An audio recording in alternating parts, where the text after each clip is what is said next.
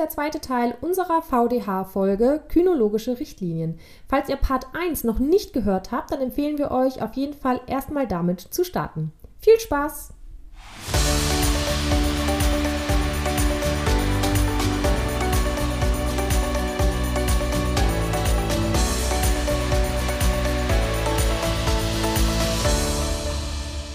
Nächster Punkt. Es wird heiß. Es wird heiß, genau. Ja. Da haben wir uns ja auch schon äh, tatsächlich an der Tierschutzhundeverordnung schon mal ein bisschen zu geäußert. Ja, hier redet er vor allem über monogen, autosomal, rezessiv vererbbare Erkrankungen. Monogen bedeutet in dem Zusammenhang ja eigentlich nur, dass, dass die Erkrankung auf einem Genort kodiert wird und keine weiteren Gene daran beteiligt sind. Autosomal bedeutet in dem Zusammenhang, dass es keine geschlechtsspezifische Vererbung gibt und rezessiv bedeutet eben ganz klar, dass ein Tier, damit es die Erkrankung ausprägt, also sie auch dann wirklich hat, homozygot für dieses Merkmal sein muss. Es muss also zwei schadhafte Genkopien tragen, um dann auch wirklich zu erkranken. Es gibt dann noch den Status als Carrier, das würde dann eben bedeuten, dass eine Kopie des fehlerhaften Gens vorliegt oder es kann eben auch komplett frei sein oder clear sein, dann äh, liegt eben keine Genkopie für diese Erkrankung vor. Und ganz wichtig in dem Zusammenhang ist einfach die Tatsache, dass ein Carrier, also ein Tier, das jetzt eine schadhafte Genkopie in seinem Genom hat und diese eben auch vererben kann, trotzdem nicht erkrankt. Also klinisch ein komplett gesundes Tier ist, was eben auch keinerlei Risiko hat. Und die Empfehlung, die eben hier ausgesprochen wird, ist, dass man auf Verpaarungen von Heterozygoten mit Heterozygoten, also Carrier-mal-Carrier-Verpaarungen, komplett verzichten sollte, um eben nicht zu riskieren, dass dort eben wieder entsprechende ähm, Affected Tiere fallen können. Es sollen also nur Carrier mit absolut freien Partnern verpaart werden. Und was er hier eben ja auch ganz klar sagt, ist, dass das Ziel eben sein muss, dass man diese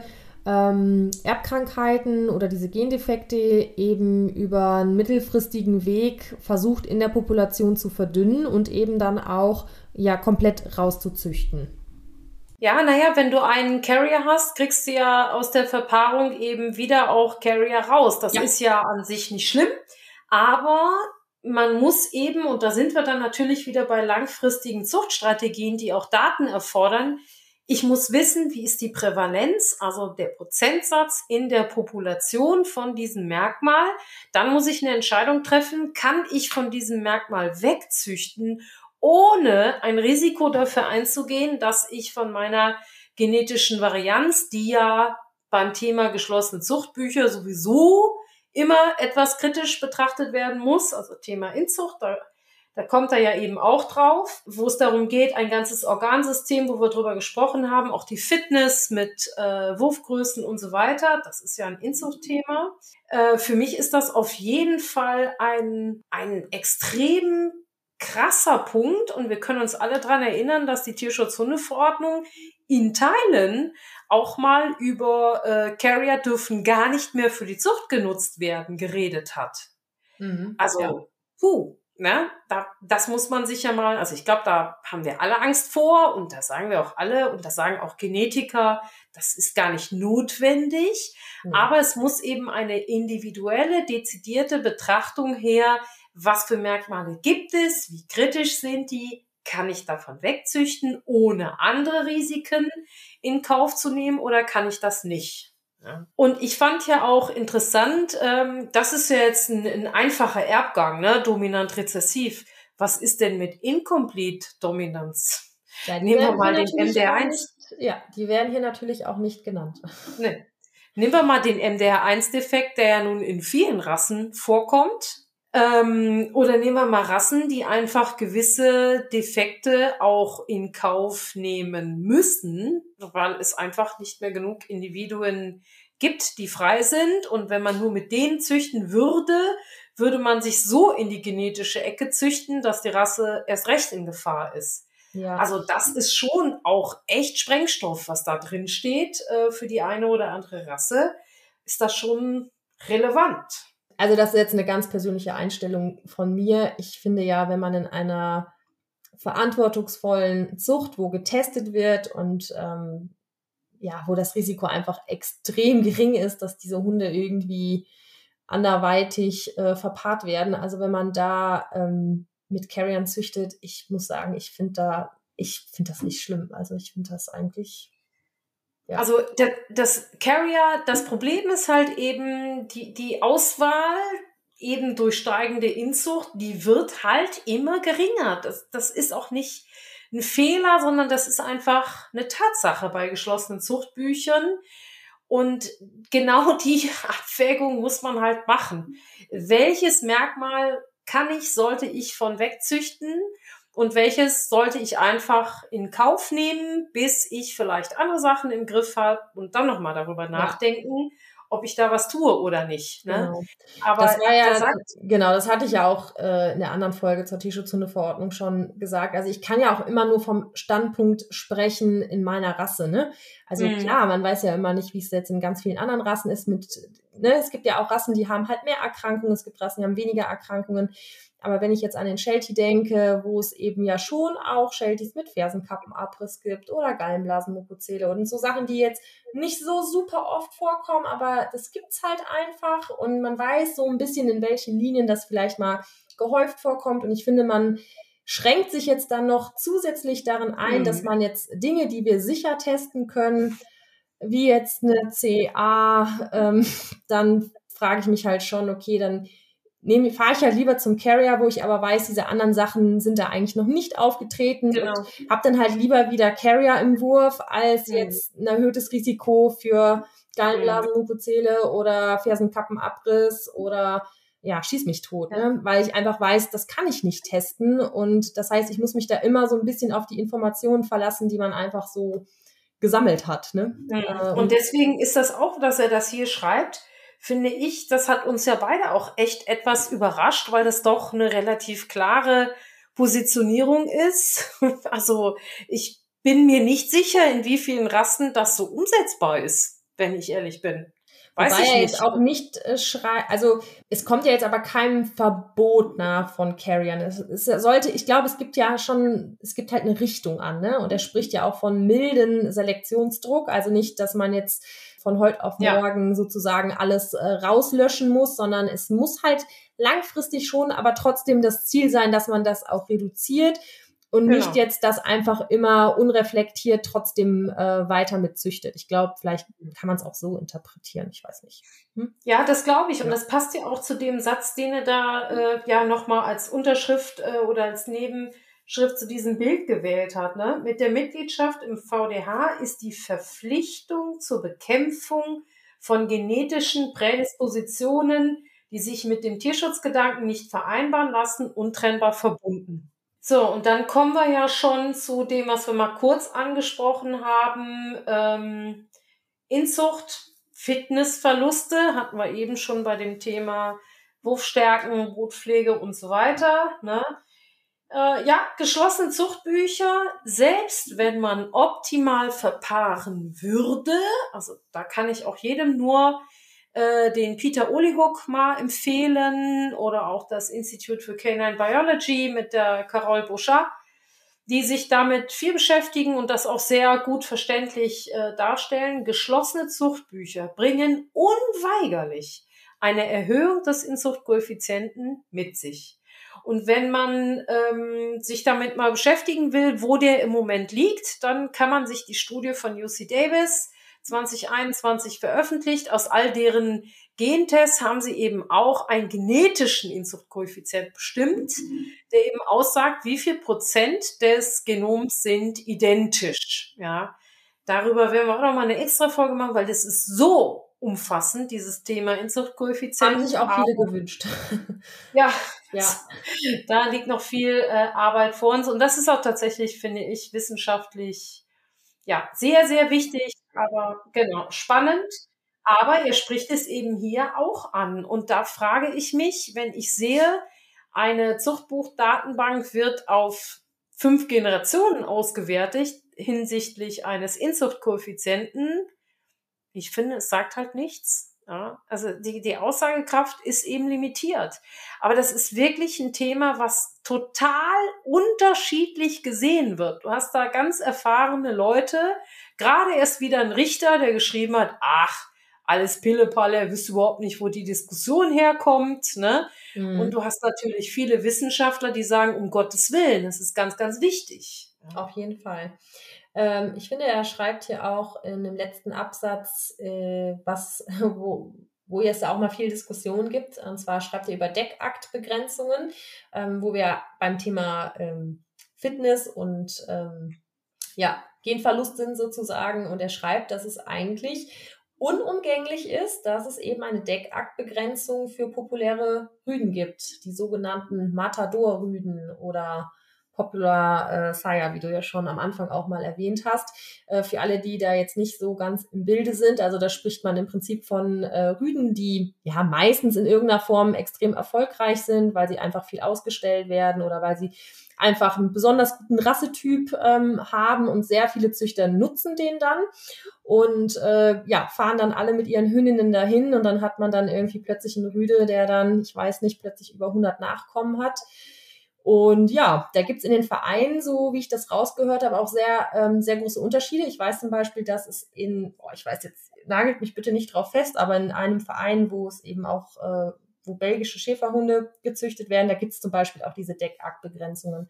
Also da dürfen dann Rüden irgendwie drei bis fünf Würfe haben und müssen dann auch wieder für neue Würfe neu zugelassen werden. Ähm, und in anderen Vereinen gibt's das halt gar nicht. Also da werden mhm. Rüden dann auch ja, ohne Limit sozusagen eingesetzt. Ne? Genau. Und ähm, ich bin gerade zufällig gestern über einen neuen Border Collie Club in Holland gestolpert oder darauf gestoßen worden, sagen wir es mal so. Und äh, die haben da ein ganz interessantes Konzept eigentlich eingeführt, dass äh, erstens Zuchtzulassung erst frühestens mit zwei Jahren. Ja, mhm. Weil sie sagen, vorher kannst du überhaupt keinen Hund ordentlich bewerten.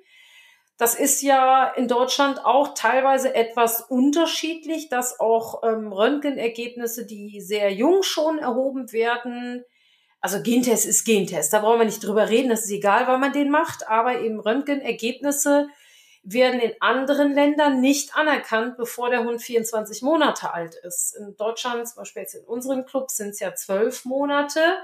Und da kann man dann eben auch drüber nachdenken. Ich weiß nicht, ob es da Zahlen gibt, dass einfach solche Hunde mal nachgeröntgt werden und man feststellt, ist das denn immer noch gültig, wenn die dann mal zwei, drei, vier Jahre alt sind? Ne?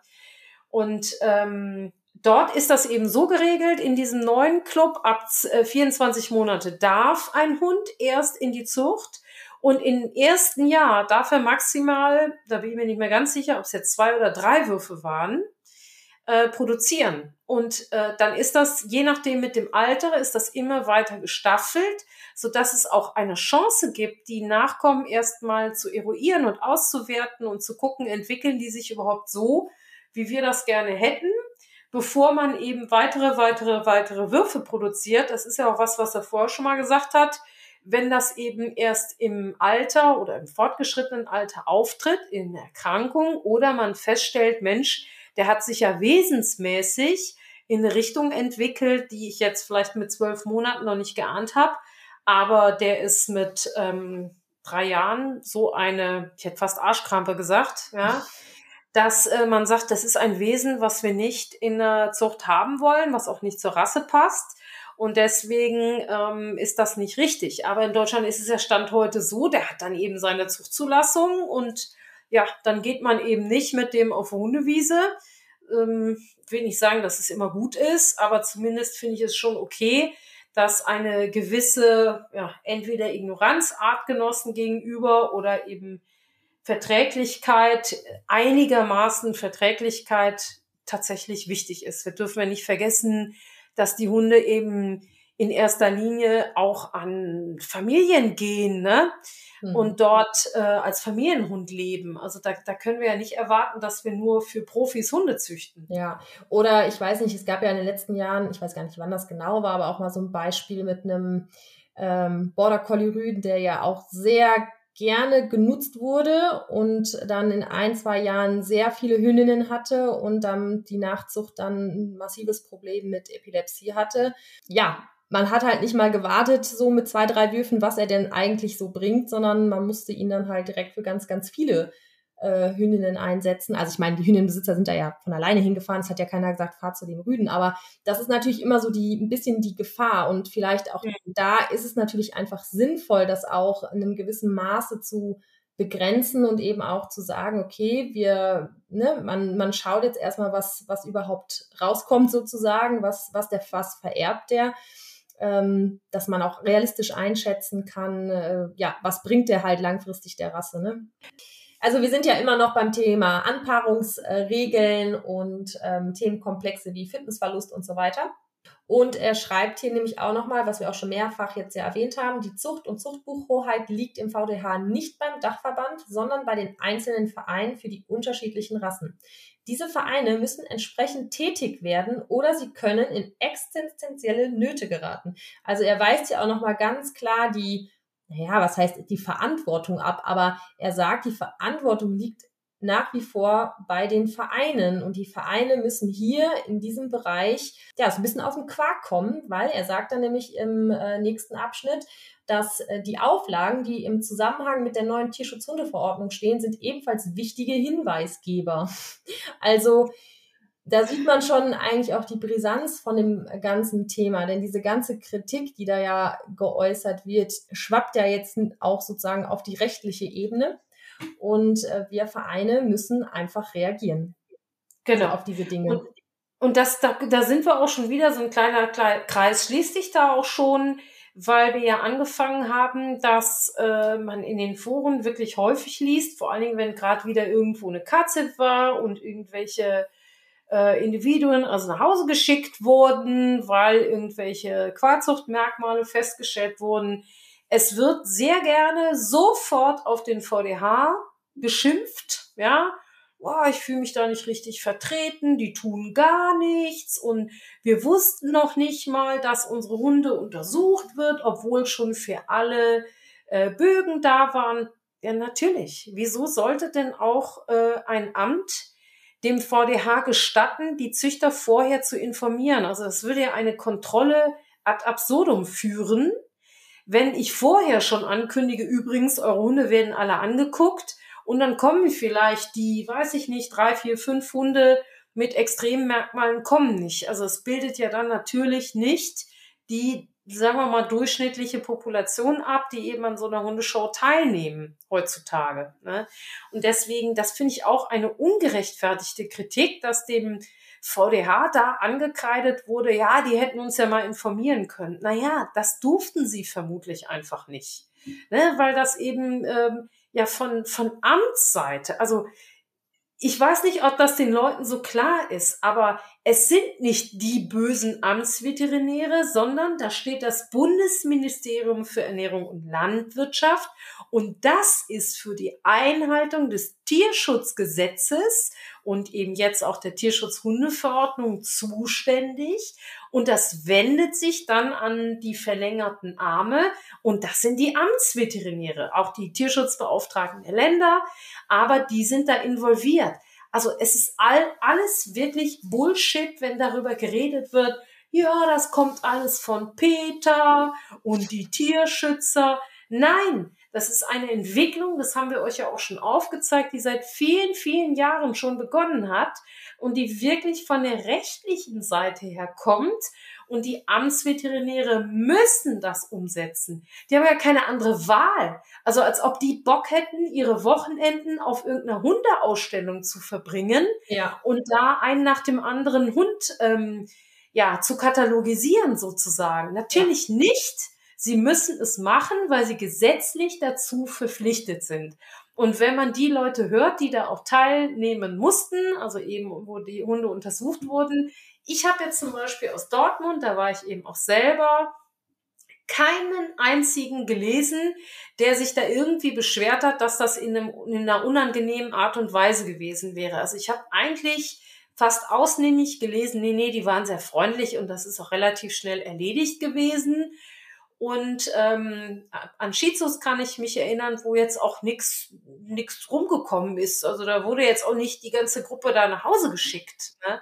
Von dem her, es geht nicht darum. Ich habe auch einen Pudelzüchter gesehen, beziehungsweise das Foto von dessen Hunden, und das hatten wir in der Vibristenfolge gesagt, der ist auch nicht nach Hause geschickt worden, obwohl die eben, naja, relativ kurzer Bart, sagen wir es mal so, waren. Ja. Also man kann wirklich nicht sagen, dass da jetzt unangemessen verurteilt würde. Nein.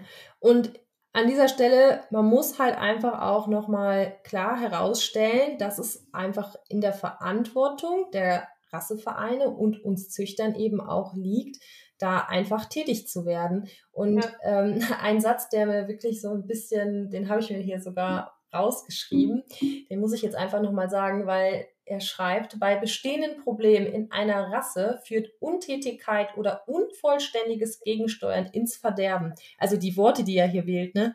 Hm. Also das muss man sich einfach mal auch auf der Zunge zergehen lassen. Ein, die ganze Einleitung ja für diesen ganzen äh, Text schon, dann äh, spricht er von Existenzberechtigung, er spricht von äh, ins Verderben steuern. Ähm, mhm. Also das sind ja schon alles sehr absolute Wörter. Also das ist ja jetzt, existenzielle Nöte. Ja, ne? also das ist ja, also ich finde, es muss doch jedem, der diesen Text liest, klar werden, Leute, wir haben nicht kurz vor zwölf, wir haben eigentlich schon ja. nach zwölf. Richtig. Und das ist nicht um, der VDH soll mal für uns kämpfen. Es geht um rechtliche Vorschriften. Und da kann ich eine Meinung haben, da kann ich mir Buttons anstecken und Cabbies aufsetzen. Das wird nichts daran ändern. Und ich persönlich finde es auch echt ein bisschen absurd, dass gerade wieder die nächste Petition gestartet wurde. Das hatten wir im Vibrissen-Thema das ist doch gar nicht der Punkt, worum es geht. Es geht nicht um Meinung. Es geht um Nachweise, es geht um Gesetze und es geht auch nicht um irgendwelche radikalen Tierschützer. Es geht um Amtsveterinäre, die haben das mal studiert, die haben Wissenschaftler hinter sich stehen, die haben ähm, Berater aus äh, ja, Biologen, Genetiker und so weiter. Es geht nicht um eine Vernichtung der Rassehundezucht. Es geht darum, dass man sicherstellt, dass Hunde gesund gezüchtet werden. Und das ist wiederum das Recht und der Anspruch der Käufer. Wenn Sie einen Hund kaufen vom VDH, da schließt sich dann auch wieder ein Kreis, haben Sie das Recht, ziemlich sicher zu sein, dass das ein gesundes, vitales, langlebiges Individuum sein wird. Es sei denn, es passiert eben was, ja, Unvorhersehbares, hast du ja schon gesagt. Wir züchten keine Klone, ne? sondern wir züchten Lebewesen. Aber das Möglichste sollten wir halt unternehmen dafür, dass sie gesund sind. Ganz genau. Ja. Ähm, gut, siebter Punkt. Ich meine, wir müssen uns wahrscheinlich mal langsam ein bisschen kurz halten. Aber äh, was können wir denn noch zum Punkt sieben Zuchtzulassungsprüfung sagen? Ich gucke gerade mal, ob ich mir hier die wesentlichen Dinge vielleicht rausgeschrieben habe, denn das ist ein relativ langer Absatz. Ähm, also für mich war da eben, das hatten wir auch schon mal angesprochen, dieses Thema, ähm, wenn ein zur Zucht zugelassener Hund erbbedenkliche Mängel aufweist, so ist eine nachträgliche Aberkennung der Zuchterlaubnis unumgänglich. Das schließt sich ja wieder so ein bisschen da, wo er auch gesagt hat, selbst wenn das erst spät rauskommt, ihr müsst tätig werden. Ne? Was ja. ist denn mit äh, Nachkommen oder Geschwistern auch? Ne? Was ist eben in dem Fall, wenn zwar nicht dieser dieser Hund selber jetzt von irgendwas betroffen ist, aber dessen Nachkommen oder seine Vollgeschwister, ne? Was sind da die Konsequenzen? Und ich persönlich, vielleicht weiß einer von euch da mehr, habe jetzt keinen Fall gefunden, wo irgendwie drin steht, ja, dann wird das und das gemacht und dann wird er auf jeden Fall auch ausgeschlossen. Ja, kann man das überhaupt tun, wenn der individuelle Hund ja nichts hat, mhm. sozusagen? Mhm. Genau. Was ich mir rausgeschrieben habe für den Absatz, äh, was ich tatsächlich ähm, sehr, sehr spannend finde, ist auch, wie er mit dem Thema äh, von Zucht zu, also mit ja, Zucht und Ausstellung generell umgeht, weil er tatsächlich ja. an der Stelle auch eben schreibt, dass ein Hund, der ein guter Ausstellungshund ist, also einer, der viele Titel hat, das trotzdem nicht bedeutet, dass er deswegen besonders wertvoll für die Zucht ist. Und ähm, also er kann natürlich sehr wertvoll für die Zucht sein, aber das ist eben nicht miteinander gekoppelt. Und ich muss mal gucken, ob ich diesen Absatz nochmal finde, weil das hatte er da super schön geschrieben. Ja, er hat das, insofern ist es wichtig, Zucht und Ausstellung in dem Sinne zu trennen. Genau. Als die Freigabe zur Zucht ausschließlich unter Anwendung eines für diese Fragestellung optimierten Verfahrens, bla bla bla. Und Ausstellungs- und Prüfungsergebnisse allein nicht ausreichen. Ne, da schreibt er auch nochmal, äh, Wiegen, Messen, zuchtrelevante Beschreibung der Anatomie, Bewegungsbeurteilung, Sozialverhalten und Überprüfung des Einsatzverhaltens. Und da schreibt er immer zum Thema Leistungsprüfung. Da sind wir beide ja nun eben auch, wir haben ja Hütehunde. So heißt auch der Club, Club für britische Hütehunde. So ganz viele Veranstaltungen gibt's nicht, wobei ich da wirklich äh, mich sehr darüber freue, dass das jetzt gerade eine Bewegung ist, die auch von unserem Präsidenten unterstützt wird, dass äh, es wieder mehr Hüteveranstaltungen geben soll. Ne? Und das ist, glaube ich, auch für andere Rassen echt ein schönes Beispiel, wenn man nochmal drüber nachdenkt, was ist der übliche Verwendungszweck dieser Rasse gewesen oder gab es einen und wie kann ich da eine Leistungsprüfung einführen? Sag mal, Zahnkarte, äh, magst du da noch was zu sagen? Also mir war das jetzt nur von Boxern bekannt, dass die tatsächlich Zahnkarten haben. Ähm, wie oft begegnet dir das denn? Mm, also wir haben ja schon äh, bei uns auch in der, ähm, in der Klinik schon auch regelmäßig Hunde zum offiziellen HD-Röntgen da. Und mhm. bei ganz vielen Rassen ist tatsächlich so eine Zahnkarte dabei. Das heißt, wo wir als Tierärzte eintragen müssen, okay, sind alle Zähne da, ist ein Zahn doppelt da, was fehlt. Mm, also wo das wirklich dann uns sozusagen übertragen wird und wir das dann in so einer Zahnkarte eintragen müssen. Ähm, Kenne ich jetzt von unserer Rasse nicht. Also bei dem Shelties ist das so, das wird während der Zuchtzulassung, wird das über den, vom Zuchtrichter überprüft. Also die schauen mhm. halt einmal überall ähm, rein und notieren das dann. Aber generell ist das natürlich mit so einer Zahnkarte schon eigentlich schon gut. Genau, schreibt er ja auch, ne? So, so ein Hundepass ja. ab 15 Monate. Und wenn dann später irgendwie mal was passiert, kann man das ja nachweisen und sagen, nee, nee, nee, der hatte aber alle Zähne. Ja, ja? genau. Also finde ich jetzt, finde ich jetzt auch nicht verkehrt und ist ja vor allem auch, wenn der Hund dann eh in äh, Narkose ist fürs HD-Röntgen, kann man das ja auch super ja. alles sich anschauen und überprüfen. Und äh, ja, ich weiß jetzt nicht, also bei mir waren die schon ziemlich äh, penibel, also die haben schon gut geguckt, aber ich könnte mir jetzt auch vorstellen, dass vielleicht gerade so, wenn es jetzt ganz nach hinten geht, da zum äh, im Oberkiefer zum M1, M2, ja, die da immer alle so genau gucken, weiß ich jetzt nicht, aber ja. Ja, ähm, das, das andere Thema ist ja, da haben wir jetzt noch keine Folge drüber gemacht, das Thema Zähne ist ja sowieso heiß, was die Nackthunde angeht, ne? Und jetzt haben wir über so viele Merkmale gesprochen, was kritisch sein kann. Und wenn man jetzt auch noch anfängt zu sagen, wenn den aber jetzt äh, ein Zahn, Zahn mehr fehlt, ist das tatsächlich mit Schmerz und Leid verknüpft? Fragezeichen. Ja. Ne? Also ja, ja. Mir, mir ist jetzt nichts bekannt dazu. Ich weiß nicht, also ich weiß, dass ich einen Tierschutzpflegehund mal hatte und wenn die den, die Schnauze zu hatte und geatmet hat, dann sahst du so die Backen blasen, weil ja ganz viele Zähne fehlten, ja. Das war jetzt, das war halt kein Nackthund, da war auch keiner drin, es war ein Border Collie Mischling. Äh, ich glaube Border Collie Englisch Setter, ne, weil mhm. die Mutter war eben auch bekannt. Aber ähm, also ich, ich kann jetzt wirklich überhaupt nicht sagen, dass ich jemals das Gefühl hatte, dieser Hund hat einen Nachteil. Der ist übrigens ausgebildet worden zum ähm, PTBS-Assistenzhund und, und äh, ja, hat einen fantastischen Job glaub, gemacht. Ist ein Thema, über das man auch sehr trefflich äh, streiten ja. kann. Ähm, ich meine, ne, wir haben das ja ganz, ganz oft, dass wir teilweise Hunde haben, wo man dann alle Zähne rausbasteln muss, weil die einfach so entzündet sind und schon alle locker sind und eigentlich nur noch durch den Zahnstein gehalten werden, dass man dann hinterher so einen kleinen Yorkshire hat, der dann eigentlich überhaupt gar keine Zähne mehr im Maul hat. Die kommen schon alle irgendwie klar, ne? Ja. Ähm, aber wenn wir jetzt natürlich über, über Zucht sprechen und über fehlende Zahnanlagen, dann wird es natürlich ein bisschen komplizierter, wo man da auch irgendwie eine sinnvolle Grenze setzt. Genau. Also ich persönlich denke schon, dass die meisten Hunde dadurch eben keinen wirklichen Nachteil haben. Also dass mhm. sie dadurch jetzt keine Einschränkungen in der Lebensqualität haben, solange sie jetzt keine massiven, also ich glaube Zahnfehlstellungen, das ist nochmal ein ganz anderes Thema. Ja. Wenn denen jetzt ein P1 oder ein P2 fehlt, also ja, Gut, Zahnfehlstellung, der würde ja in der Zucht sowieso nicht auftauchen. Nee, genau. Aber genau. es sollte eben tatsächlich, na, da denke ich jetzt auch weiter, es wäre eigentlich super klasse, wenn das trotzdem in einer Datenbank auftaucht. Dass man weiß, oh, in der Linie gab es ein paar Mal eine Malokklusion, wie auch immer die dann aussah. Ähm, das kann ja nun auch genetisch sein, aber es ist eben schade, dass dann solche Informationen, ja, der, der liegt dann irgendwo privat als, äh, ja, als Familienhund auf der Couch und man weiß es am Ende nicht. Ja, ja, gut, aber dann, das ist ja dann wieder das generelle Thema, ähm, was dann überhaupt bei diesen Hunden halt untersucht wird und ob das dann am Ende in irgendeiner Datenbank halt auch auftaucht. Ne? Ja. Genau, da sind wir auch echt dann schon bei dem Abschlusssatz. Ähm, es besteht schon seitens äh, des Tierschutzgesetzes eine Mitwirkungspflicht seitens des Hundehalters.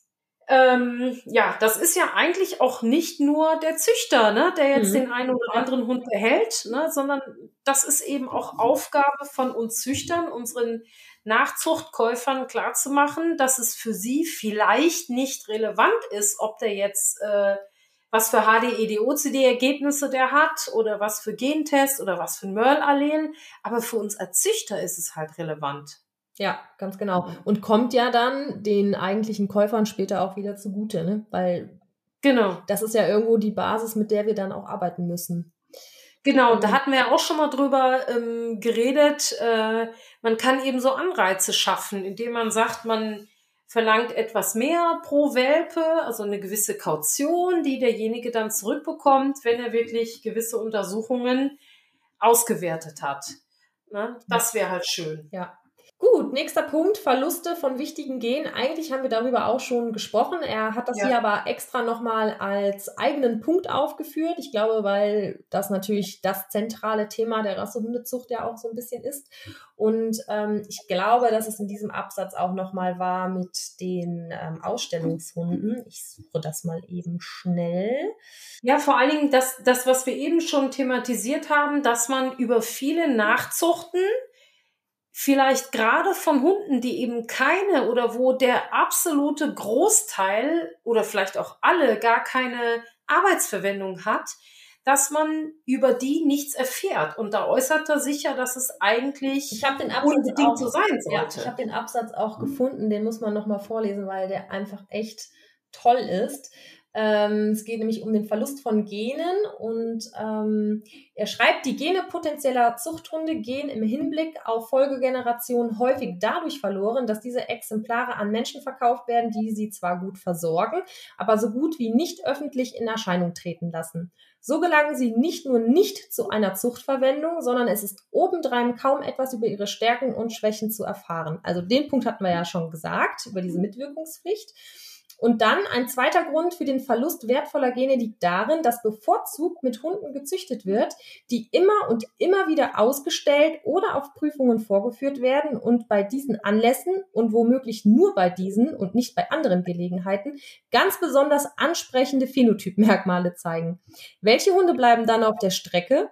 Absolut gesunde, vitale, lebensfrohe und langlebige Hunde, die moderat in Erscheinung treten, von ihrem Formwert her gut im Durchschnittsbereich liegen und Gene mit Seltenwert, äh, Seltenheitswert in sich tragen, bleiben in der Zucht viel zu oft außen vor. Also ich finde, das ist so ein Absatz, den möchte ich mir am liebsten ausdrucken und ja. jedem Züchter an die Wand äh, kleben. An die Stirn tackern. An die Stirn tackern und das Kopfkissen. Standard weg und das Ding mal da drunter, weil, ähm, also ich weiß nicht, ich finde das super und das ist ja, das ist es ist auch genau das, was die Genetiker sagen. Mehr Individuen müssen in die Zucht, dafür aber jeweils seltener eingesetzt werden. Das genau. ist Kern von jedem Genetiker, den du hörst der heute was zum Thema Rassehundezucht Und sagt. einfach auch mal weg von diesem, von diesem Denken, dass man nur qualitätsvolle Hunde züchten kann, indem man immer nur die nimmt, die besonders typvoll oder besonders gut in Erscheinung treten oder die einem gewissen Trend folgen, sondern einfach auch mal realisieren, dass wir so viele gute Hunde haben, die auch so wertvoll für uns sind, ähm, aber Lass vielleicht jetzt eben nicht durch irgendwas total spektakulär auffallen, aber das müssen sie ja auch gar nicht.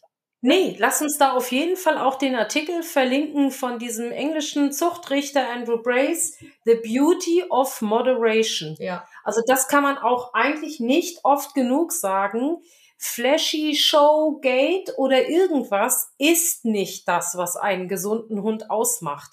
Und das ist jetzt auch kein Geheimnis und keine Neuheit dass eben dieser Fokus auf Phänotyp, da hatten wir es ja auch schon ein paar Mal von, wirklich kein Garant für Gesundheit ist. Ja. Das kann man sich ja in dem äh, Coiranet in Finnland gut anschauen. Das Beispiel hatten wir bei den Brachis schon mal.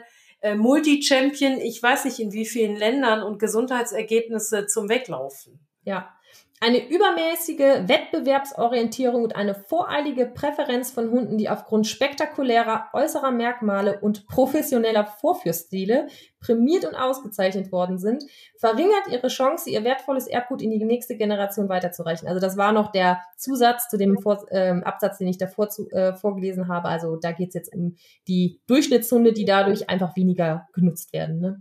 Weil die genau. anderen sozusagen als Blender, ich nenne das jetzt mal so böse, ne? Blender, ähm, dann einfach äh, ja vermehrt von den Züchtern eingesetzt werden. Ich, man, ich kann es ja teilweise sogar auch verstehen, weil du willst ja dann einen Rüden nehmen, den du gefühlt öfter gesehen hast, wo du den ein bisschen einschätzen kannst. Und natürlich ist das dann sehr verlockend, einen zu nehmen, den man einfach oft präsentiert bekommt.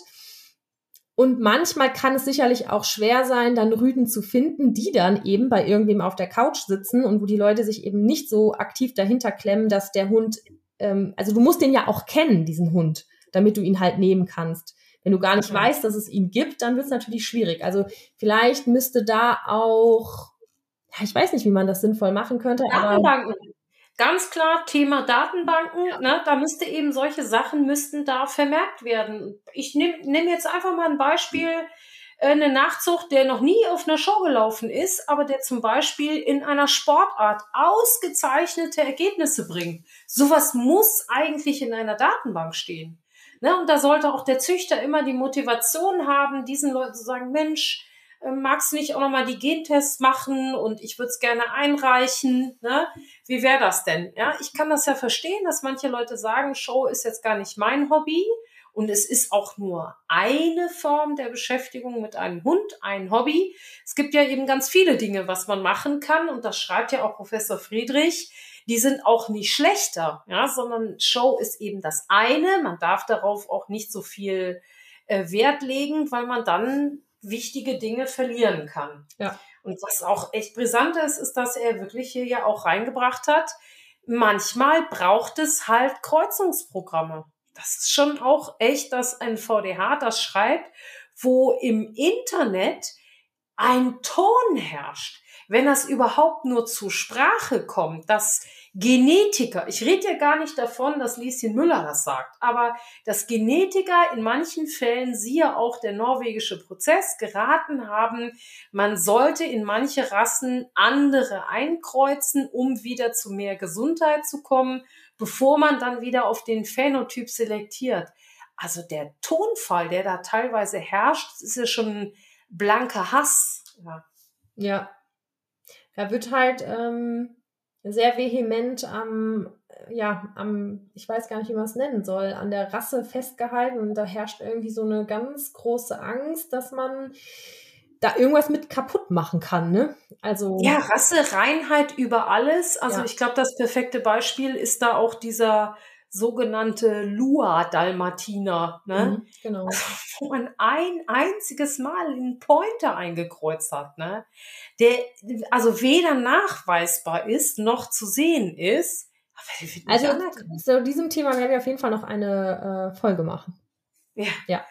Und da, also ist ja in Kroatien beheimatet, der Standard. Äh, also das ist für mich auch ein Rätsel, dass sich da ein ähm, Verband überhaupt sperren kann gegen sowas. Ja, ja. also. Also äh, das, das gute Beispiel zum Thema äh, Tonfall ist zum Beispiel auch Doodles. Ne? Doodles polarisieren ja extrem. Ne? Gibt viele Käufer, die sagen, oh, ich habe den XY-Doodle. Also es gibt ja heute, glaube ich, alles gedudelt. Ja. Ähm, und sie sind auch ganz happy damit. Ich sehe ganz viele auch im Training und ich ich kann dem überhaupt nicht beipflichten, dass die jetzt in irgendeiner Form auffallen. Also die sind weder überdurchschnittlich äh, toll noch überdurchschnittlich schlecht. Die sind genau wie alle anderen Hunde. Ja, es gibt solche Exemplare und so eine. Aber der Tonfall, der da zum Beispiel angeschlagen wird, und ich bin ja da auch gerne mal ein bisschen pieksig und habe da gesagt, naja, ich habe überhaupt nichts gegen Doodles. Hauptsache, sie sind gesund. Ja. Und das ist auch ehrlich meine Meinung. Also ich selber würde keinen Dudel züchten. Ich habe auch schon atemberaubende Angebote gekriegt für meine Chocolate Merle Hündin, äh, Pudel, 8000 Euro. Äh, nein.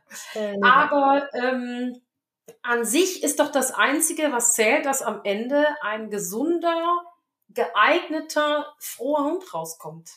Ist mir völlig egal. Wenn jemand das haben will, dann soll er sich das anschaffen. Warum muss ich denn da auf eine Reinrassigkeit bestehen, wenn der Punkt erfüllt ist, dass das ein vitaler Hund ist, dann ist doch alles gut. Ich muss es ja nicht teilen, ich muss es auch nicht machen.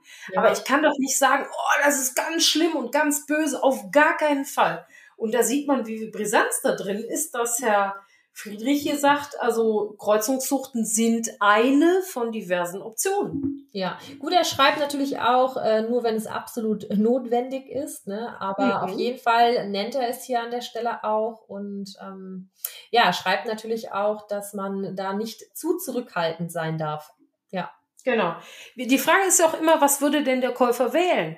Würde der den nehmen, der 30 Generationen lang reinrassig ist, hurra, Stammbaum bis nach Timbuktu, ähm, ja, der aber einfach mehr Geld kostet, vielleicht in seinem Leben, weil er mehr Krankheiten hat, weil er ein bisschen mehr ingezüchtet ist, oder würde der einen nehmen, der irgendwann mal irgendwas eingekreuzt hatte? Der Stammbaum liegt doch bei den meisten sowieso in der Schublade. Und die freuen sich einfach an einem Hund, der möglichst wenig Tierarztkosten verursacht. Da müssen wir ja auch drüber nachdenken. Ne? Der Tierarzt wird A teurer und B haben die Leute gerade weniger Geld in der Tasche. Ne? Ja. Also es ist auch wirklich eine andere Verpflichtung nochmal, dass wir gesunde Hunde produzieren, um nicht dahin zu kommen, so ein bisschen amerikanische Verhältnisse. Die Leute haben kein Geld mehr, um mit den Hunden zum Tierarzt zu gehen. Mhm, definitiv.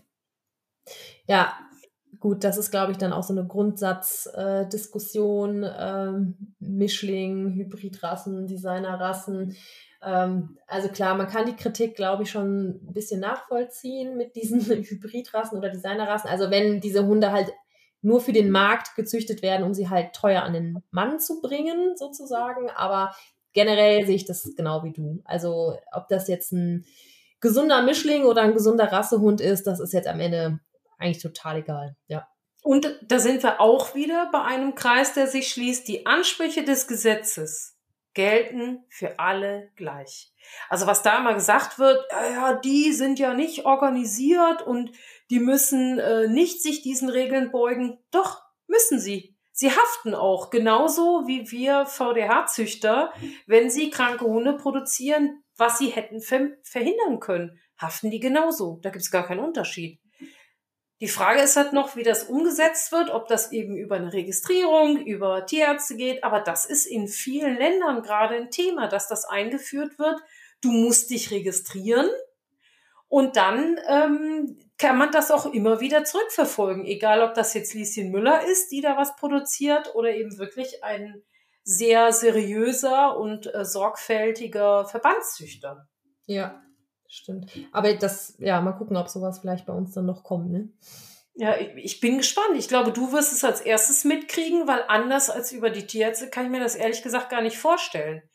Ja, also, dass das eure erste Standardabfrage wird, alles klar, wie ist denn die Registriernummer? Ja, ja, dass das dann so mit aufgenommen wird, ne? Ja, und damit ist es auch nachvollziehbar. Ich meine, gut, natürlich kann der in der Zwischenzeit dreimal umgezogen sein. Die Frage ist auch, was ist mit Tierschutzhunden? Da sind noch viele Dinge offen. Das ist auch eine Frage, die ich gerne mal ähm, den Behörden stellen möchte. Ne? Also da ist meiner Meinung nach auch einiges eben noch nicht durchdacht, aber schon ganz viel auf dem Tisch. Ja, genau. Gut, ähm, ich habe jetzt mal hier gerade noch mal so ein bisschen äh, geguckt. Ich würde so ein paar Punkte, würde ich sagen, können wir überspringen, oder? Ausländische Deckrüten, Suchtmiete, ja, genau, das finde ich auch nicht wichtig. Genau, also das sind jetzt einfach noch so weitere ähm, Punkte, die für die entsprechenden Zuchtordnungen immer wichtig sind. Also wenn euch das ähm, lass mich lass ja. mich einmal noch ganz ja, kurz reinspringen zu diesem Thema neuen Variabilität. Das das spielt nämlich auch echt eine große Rolle. Oh, es sind in manchen Rassen ja. es sind in manchen Rassen sind einfach Farben ausgeschlossen, die, wo es gar keinen Sinn macht. Also Beispiel ein Tibet Terrier der Farbe braun, also genetisch klein b klein b äh, ist, entspricht nicht äh, dem Standard. Der hat gar keine, aber auch wirklich null Nachteile gegenüber einem braunen Pudel, der wiederum zugelassen ist. Das ist Standardfarbe. Und da regt er ja auch an, dass man solche Sachen genau überdenken müsste, eben um diesen ganzen Dingen mit Inzucht und steigenden Koeffizienten entgegenzuwirken, dass man da nochmal die Zuchtordnungen anschauen muss. Egal, ob das jetzt Stromung oder Abzeichen, also nehmen wir mal einen kleinen weißen Brustfleck. Ne? Da gibt's ja auch diverse Rassen, die daraus äh, gleich einen Zuchtausschluss machen. Ja, genau. Und da finde ich seine äh, Anregung wirklich gut, das nochmal zu überlegen. Für uns Briten fällt mir da ein, die äh, Verpaarung Merle mal Sable ist verboten. Ne? Ja, weil man auf vielen Sable-Hunden das irgendwann manchmal nicht mehr sieht oder schlecht sieht. Aber ähm, der, der Gentest auf Merle, der wird ja nun endlich wohl mal äh, Standard werden. Dann spricht da überhaupt nichts dagegen, weil ich einfach wieder mehr Varianz habe in meinem Genpool. Ja, ganz genau. Ja, und auch hier bei uns Border Collies, ne? Schau mal auf der Ausstellung, da, wie viele schwarz-weiße Hunde da stehen. Das, der, der, wenn du jemanden fragst, äh, der sagt Border Collie schwarz-weiß das ist aber gar nicht so. Der Standard schreibt ausdrücklich, eine Vielfalt an Farben ist erlaubt, nur weiß dürfte nicht vorherrschen. Und dann schau dich um auf der Show, ob das tatsächlich auch so gerichtet wird in den Präferenzen. Mhm. Und das heißt ja auch wiederum eine eigentlich unnötige Einschränkung durch eine Interpretation des Standards und ja, ich sag mal, einer Mode oder ja, ja oder Präferenzen ich denke da auch wirklich an Rassen, wo dann bestimmte Farbvarietäten auch komplett voneinander getrennt werden. Ne? Also ja, lustig, wo man sich ja. halt auch fragt, okay, ob das jetzt unbedingt notwendig ist, ähm, wo man auch dann kurzer Collie, mal langer Collie. Ja, ne? genau. Also wo ist da das Drama? Ja. Ne? Das kann man doch ganz leicht phänotypisch dann selektieren. Bei uns Border Collies ist es ja auch so. Es gibt ja kurzer und Langhaar. Das, das sind ja nicht zwei Rassen draus gemacht. Ja, vielleicht auch ganz kurzes Thema Identitätsnachweise. Ne? Also in unseren Nachbarländern ist ähm, äh, zum Beispiel Holland ist das Pflicht, dass die Hunde einen DNA-Nachweis haben. Sogar interessanterweise schon die Welpen. Bei der Wurfabnahme wird das gemacht. Und in Deutschland, dadurch, dass wir eben unseren kleinen Flickenteppich da haben und die Zuchtclubs äh, das eben selber entscheiden, ist das ein bisschen durcheinander, wer das macht und wer das nicht macht. Ne? Die Club für Terrier zum Beispiel, da ist es für alle so. Bei manchen ist es nur für die Hunde verpflichtend, die zur Zucht zugelassen werden. Und äh, bei anderen Clubs wiederum, zum Beispiel bei uns Briten, ist es ja so, dass es gar nicht verpflichtend ist. Also auch das finde ich, da sollte man mal VDH-seits drüber nachdenken, sollte man da nicht mal eine Ansage machen und das vereinheitlichen und sagen, so, das macht jetzt jeder, nicht diskutieren, fertig. Genau. Und ist ja auch kein Aufwand. Ne? Also wenn man jetzt Blut oder Proben ähm, nimmt für bestimmte äh, genetische Erkrankungen, um da DNA, äh, also um da Tests zu machen, dann kann man ja so eine DNA-Analyse auch einfach mitmachen. So für die Wie ist das eigentlich bei euch, wenn ihr so einen Wurf habt? Ähm, also ich finde das immer grässlich, wenn so Welpen dann Blut abgenommen wird. Ja. Ist das üblich oder wird da eben doch dann eher mit äh, Schleimhautabstrichen gearbeitet? Also das ist eine gute Frage. Wir ähm, betreuen ja jetzt, wenn man mal ganz ehrlich ist, jetzt nicht so wirklich viele Verbandszüchter. Ne? Also da sind wir, glaube ich, nicht so die erste Anlaufstelle. Ich habe auch noch nie, wenn ich jetzt mal so drüber nachdenke, äh, bei so jungen Welpen schon irgendwelche Proben nehmen müssen. Also ich habe bei meinen okay. eigenen Welpen das äh, tatsächlich dann mit Backenabstrich gemacht. Mhm. Aber ja, ist, also ich meine, wir haben natürlich trotzdem Welpen, wo man mal Blut abnehmen muss, weil die einfach auch krank sind. Also das geht schon alles, aber ich gebe zu, ich könnte es bei meinen eigenen auch ein bisschen schlecht. Also, ja, und wenn du halt eben, also ich hatte das da beim Club für Terrier jemand gefragt und die sagte, nee, sie, man kann Blut oder Abstrich und sie macht immer Abstrich. Ja. Manchmal ist es halt zu wenig Material, dann ja. schickt sie eben nochmal welches nach. Ja aber ich würde auch immer mich für den Abstieg ja. entscheiden. Also ich kenne eine Kollegin, ähm, die ist auch DOK-Augenärztin, die züchtet Dackel, also die nimmt äh, Blut einfach aus der Halsvene, das geht eigentlich auch ja. meistens äh, ganz gut. Ähm, also ich glaube schon, dass man das, wenn man das, äh, man kann das auch wirklich stressfrei und gut für die Welpen äh, machen. Aber ich meine, da ist natürlich so ein Backenabstrich dann deutlich einfacher. Aber wie du schon angesprochen hast, ist ein bisschen nervig. Also ich hatte auch schon mal in zwei Fällen dann zu wenig Material und dann musst du wieder neue Proben nehmen und dann dauert das wieder, bis das dann da ist und bis sie das dann wieder alles gemacht haben. Äh, das ist dann schon ein bisschen nervig. Und man muss natürlich so ein bisschen gucken bei den Backenabstrichen, ähm, dass die jetzt nicht vorher irgendwie an der Mutter ähm, Milch getrunken haben oder schon mhm. an tausend Sachen rumgelutscht haben vorher, weil dann kann es natürlich auch mal zu Verunreinigungen kommen und das wäre natürlich auch ein bisschen blöd so. Ne? Mhm. Aber ähm, klar, du meinst jetzt, wenn es jetzt um die ähm, den Identitätsnachweis äh, dann bei der Zuchtabnahme geht, ne? Wahrscheinlich. Genau, ich rede ja. jetzt nur von diesem äh, ISAC 2020, ja. ist ja der aktuellste Standard, wirklich nur dem Profil, um sicherzustellen, dass es sich um den Hund handelt aus der entsprechenden Verpaarung. Mhm. Das ist eben im VDH auch deutlich unterschiedlich geregelt, ob das überhaupt genutzt wird oder ob nur gesagt wird, na ja, wenn es mal einen Streitfall gibt, dann kann man darauf zurückgreifen und das mal zu kontrollieren. Ne? Aber eben andere, da ist es durchaus äh, auch Standard, dass es überprüft wird, kann der überhaupt, der Welpe überhaupt von den Eltern sein. Ja, ja sinnvoll ist es ja. Ne? Ja. Ja. ja, ich finde es auch echt wenig Aufwand äh, für eine Sicherheit für den Käufer, weil das würde uns ja auch so ein bisschen unterscheiden von Lieschen Müller, sag ich jetzt ja, mal böse. Das stimmt.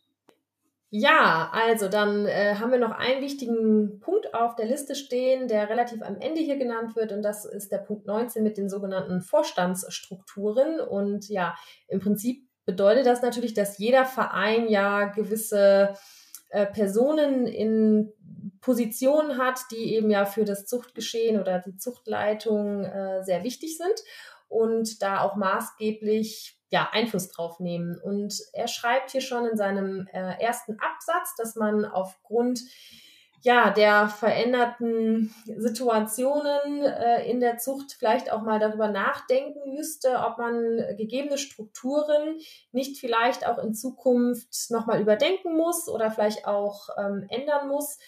Und dass die Aufgabenfelder, die eben diesen, ähm, in diesen Vorständen ja, erfüllt werden, ähm, vielleicht teilweise auch ein bisschen getrennt werden müssen, weil sich hier viele Arbeitsfelder eben miteinander überschneiden. Und ähm, da spricht er vor allem drei Punkte an. Und der erste Punkt ist halt wirklich die eine Zuchtleitung. Also da geht's halt wirklich um ja äh, um Zuchteignung, um Anpaarungsregeln, um die generellen Zuchtstrategien und wie man äh, Zuchtprogramme ähm, aufstellt. Und er schreibt auch tatsächlich noch dazu, dass eben das ja eine Qualifikation ist, die eben auch nicht viele haben, weil das ja sehr viel Expertenwissen ähm, erfordert. Ähm, dann gibt es eben noch einen ganz anderen Punkt in so einem Verein und das ist einfach ja die Kontrolle der Maßnahmen im Zuchtgeschehen. Also da sprechen wir zum Beispiel von Zuchtstättenbesichtigungen, von Wurfabnahmen, Zuchtwartschulungen und so weiter. Wenn wir jetzt einfach mal an die generelle Struktur von so einem Verein denken, dann ist das ja so, dass diese Position natürlich in der Regel immer auch von Züchtern der Rassen ähm, ausgefüllt werden. Äh, die dritte Rolle, die Professor Friedrich da ähm, empfiehlt, der im Vorstand und auch mit weitreichenden Kompetenzen ausgestattet werden sollte, ist ein sogenannter Tierwohlbeauftragter.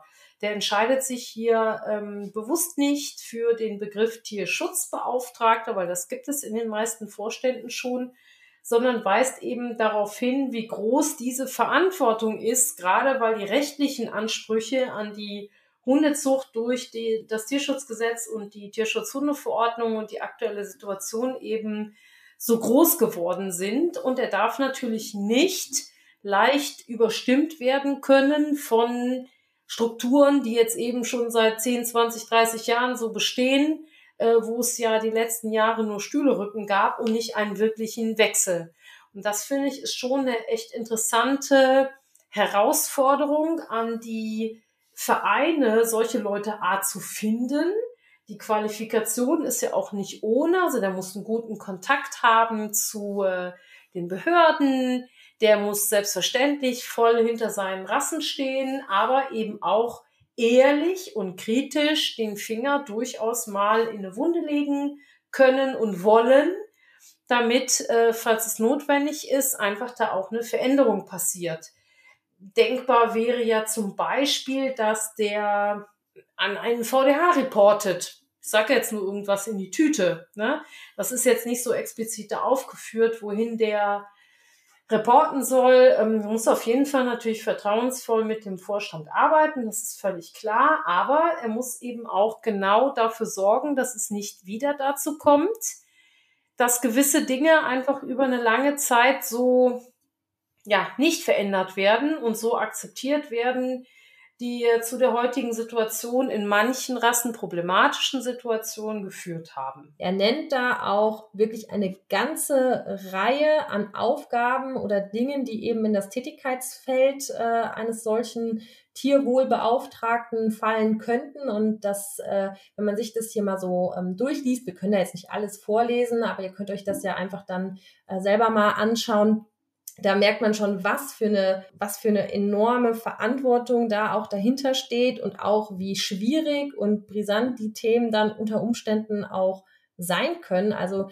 das geht ja schon los bei der Festlegung von äh, Zuchtzielen. Ja, oder was können wir hier sonst vielleicht auch noch mal nennen? Ähm, der muss auch bei Kontrollen zum Beispiel genau. mitwirken, wird da so gefördert, gefordert. Ne? Ja, Aber der, der sollte sich auch darum kümmern, dass äh, Forschungsprojekte angestoßen werden. Das heißt, er müsste entsprechende Kontakte auch in die Wissenschaft idealerweise haben. Ja. Ne? Oder auch, ähm, was ich auch äh, gut finde, ist kritisch-konstruktive Durchsicht von Rassestandards, Satzungen, Ordnungen und Durchführungsbestimmungen. Ja, es geht um, um Veränderung, die Bereitschaft, auch lang Gewesenes in Frage zu stellen. Bleibt neugierig. Ne? Ja, oder vertraulich konstruktive Besprechungen, also vertraulich konstruktiv finde ich auch gut, Besprechungen mit VDH-Richtern, die in ihren Entscheidungen das Tierwohl wiederholt nicht ausreichend berücksichtigt haben. Also auch hier direkt wieder irgendwie eine Kritik so ein bisschen ähm, ja, hm. am Ausstellungswesen oder an ja, ja, also es ist auf jeden Fall echt auch wieder brisant, was er da schreibt, weil normalerweise war das ja unantastbar, ne? Ja. Wenn der Richter irgendwas gesagt hat, um Gottes Willen. Aber jetzt gibt's eben diese Breed-Specific Instructions und die Richter müssen sich daran halten und werden eben auch daran gemessen. Also wenn ich mir vorstelle, es, es gibt eine Kontrolle seitens der Amtsveterinäre, und die stellen jetzt, ich sage jetzt mal eine Nummer, bei fünf von zehn Hunden, was auch immer an Merkmalen fest, dass die in irgendeiner Form da nicht äh, ideal gesund sind. Und der Richter hatte aber gar nichts zu bemängeln an diesen Hunden. Dann wäre das natürlich auch nicht gut für den Ruf des VDH. Ganz genau. Und äh, auch passend zu unserer letzten Folge, Aufklärung bezüglich tierschutzwidriger Manipulationen an Hunden, wie zum Beispiel dem Entfernen von Vibrissen. Also yes. auch das äh, hat er hier mit aufgenommen. Und mhm. ähm, er beschreibt das hier, also diese ganzen Punkte sozusagen als äh, Brainstorming, äh, was man eben dazu alles zählen könnte. Und da sieht man schon, wie divers diese ganzen Aufgaben sind und wie weitreichend das auch ist. Ne? Also ja. Der ist gut beschäftigt. Das ist ich wollte gerade sagen, das ist eigentlich ein Fulltime-Job. Ich finde übrigens, Jana, die, der letzte Punkt, ne, da musste ich ein bisschen lächeln. Genauso sind wir beide ja eigentlich auch zusammengekommen. Ne? Wir beide haben ja immer gesagt, wir, wir lieben unsere Rassen und wir stehen absolut hinter der Rassehundezucht, auch wenn äh, böse Zungen uns da manchmal was anderes unterstellen. Aber genau so sind wir zusammengekommen. Deswegen gibt es diesen Podcast, ja. damit man eben sagen kann, doch, wir stehen für was. Die Rassehundezucht steht für was. Leute, wenn ihr einen Hund aus einer guten Rassehundezucht kauft, dann habt ihr wirklich einen Fund in der Hand, ähm, ja, dass ihr hoffentlich eben wenig Tierarztkosten haben werdet. Richtig. Deswegen gibt's ja irgendwie den Podcast. Richtig. Genau. Und nicht nur die Seite, so wie es immer war und wir machen immer so weiter, sondern einfach, nee, es gibt auch Dinge, die wir mit neuem Wissen, da sind wir ja wieder bei seinem Eingangsstatement, mit neuem Wissen einfach anders bewertet. Das nicht falsch verstehen, Leute. Wir wollen nicht sagen, das war alles schlecht in der Vergangenheit. Um Gottes Willen war es nicht. Aber man muss eben manchmal, ja, ein bisschen weniger phlegmatisch sein und schneller auf gewisse ähm, Veränderungen ja, reagieren. reagieren. Ne? Und, genau. Und auch bereit sein, mal da neue Wege zu gehen. Und genau. Ähm, Was mich auch echt äh, selber auch betroffen hat, ähm, was ich so gehört habe, dass davon ausgegangen wird, wenn jemand eben noch nicht 40 Jahre lang eine Rasse züchtet, kann er ja gar keine Ahnung haben. Also da haben wir beide ja nun in der Vergangenheit bei verschiedenen Rassen gesehen, dass das junge Leute gibt, junge Züchter, die richtig viel Ahnung haben, die sich richtig reingearbeitet haben in Thematiken. Und es ist einfach verdammt schade, wenn das damit abgetan wird, zu sagen, ach, die züchten ja erst seit, weiß ich nicht, fünf, sechs, sieben Jahren. Die wissen ja gar nicht Bescheid oder die haben ja erst zwei Würfe. Ja, es gibt aber Leute, die haben nach ein, zwei Würfen haben die einfach mehr Ahnung als andere, die vielleicht 40 Jahre lang irgendwas machen. Man kann ja auch 40 Jahre lang irgendwas falsch machen. Ja, ist leider so. Ja, und ganz ehrlich, das wäre ja noch schöner, wenn man sich erst nach 40 Würfen eine eigene Meinung bilden darf. Warum haben wir jetzt zwei Stunden lang über diese zwölf Seiten geredet? Einfach weil mhm. es so, so schön ist, von offizieller Seite zu lesen, wie der Weg langfristig aussehen muss. Nicht langfristig, genau. kurzfristig, jetzt sofort eigentlich schon. Also, genau. wie wir schon gesagt haben, es ist nicht äh, kurz vor zwölf, es ist schon kurz nach zwölf. Ich fand auch, als wir das erste Mal darüber geredet haben, oh, hast du das gelesen? Ich glaube, das waren deine Worte, dass du gesagt hast, das liest sich ja wie ein echter Befreiungsschlag. Ja. ja. Das fand ich ganz, äh, ja, ganz treffend auch die Beschreibung. Und das ist, also für mich ist auch so, was da auf der letzten Seite steht, ist im Prinzip für mich der perfekte Abschluss was immer jemand tut, um zum Zuchtgeschehen direkt beizutragen oder um das Zuchtgeschehen mittelbar zu beeinflussen, er hat die Effekte seiner Maßnahmen unabhängig von persönlichen, sozialen Antipathien herauszufinden und zu bewerten. Und das, finde ich, ist ein, ein ganz toller Satz, den er da geschrieben hat. Sehr sozialkompetent, meiner Meinung nach auch, äh, dass einfach über diese Befindlichkeiten, da will jemand meine Rasse was oder da hat sich jemand gewagt, mich zu kritisieren oder Bestehendes zu kritisieren, mit dem reden wir einfach nicht. Den stellen wir einfach kalt. Ne? Oder der will was anderes. Ich musste an Regine Ripke auch immer denken, die jetzt nun leider auch ihre Zucht eingestellt hat in Deutschland äh, weil es genau so mit ihr umgegangen wurde. Ne? Da ist man eben ganz schnell auch der Buhmann, obwohl die Absichten nun wirklich alles andere als negativ sind. Und das würde ich mir sehr wünschen, dass dieser Satz von ihm überall Gehör findet. Wenn man jetzt diesen zwölf Seiten langen Text nochmal so zusammenfassend bewerten sollte, dann würde ich ihn eigentlich schon als doch recht konkret formulierten Appell verstehen, der an, der, der sich an uns Züchter richtet, vor allem eben an uns VDH-Züchter in einer doch recht stringenten Ansage, wie es zuchtmäßig äh, weitergehen muss, was der aktuellen Situation auf jeden Fall angemessen ist. Und ich glaube auch, dass sich sehr, sehr viele Züchter da auch wiederfinden und es eigentlich ja auch einfach zeitgemäß ist und etwas, was man vielleicht hm, manchmal so in manchen Vereinen eben noch so ein bisschen vermisst. Ähm, ja, und ich bin sehr gespannt, ob sich da auch konkrete Ziele in den einzelnen Vereinen formulieren lassen und wie es da weitergeht. Ihr könnt euch diesen Artikel auf der VDH-Seite anschauen. Das ist, wie gesagt, ein PDF, was man da einfach runterladen kann. Wir stellen euch den Link aber auf jeden Fall auch in unser Handout rein, dass ihr das da auch einfach euch nochmal angucken könnt. Und falls ihr euch den Artikel nochmal anschaut, Achtet vielleicht auch mal auf die Fotowahl, die der Herr Friedrich da getroffen hat. Die finde ich nämlich extrem passend. Er hat dort nämlich wirklich keine einzige Qualzuchtrasse gewählt. Er hat keine einzige Rasse mit starker Übertypisierung gewählt. Er hat da funktionale, moderate Hunde, fast alle in irgendeiner Form des Einsatzes. Und ähm, auch das finde ich ist eine Botschaft und sollte uns allen auch ja zu denken geben. Kein einziges, ich gucke es jetzt noch mal eben gerade durch, aber wenn ich mich richtig erinnere, ist kein einziges Foto von einer Show. Doch das letzte ist äh, Windhund Festival in Donaueschingen. Das stimmt, das ist von einer Show, aber es ist gut bebildert und ich finde, das hat er sehr klug gewählt und wir beide, als wir das gelesen haben, also ich habe ja auch sofort gesagt, Chapeau, richtig klasse, straightforward und auch unangenehme Wahrheiten angesprochen. Definitiv. Chapeau, ja. lieber VDH, ja. lieber Dr. Friedrich, Professor ja. Dr. Friedrich. Ja. Also wir finden es gut. Können wir mal so stehen lassen. Und ähm, ja, ich glaube, wir können die Folge damit eigentlich beenden. Wir sind natürlich sehr gespannt, ähm, ob ihr euch das schon angeguckt habt, was eure Gedanken dazu sind. Ja, könnt ihr wie immer mit uns äh, teilen und äh, ja. Genau, wird mich auch unheimlich interessieren, wie viel so, ähm, ja, was so unsere Zuhörer dazu sagen. Haben die das Gefühl, sie können selber viel mit beeinflussen bei ihrer Rasse oder was wünschen die sich da?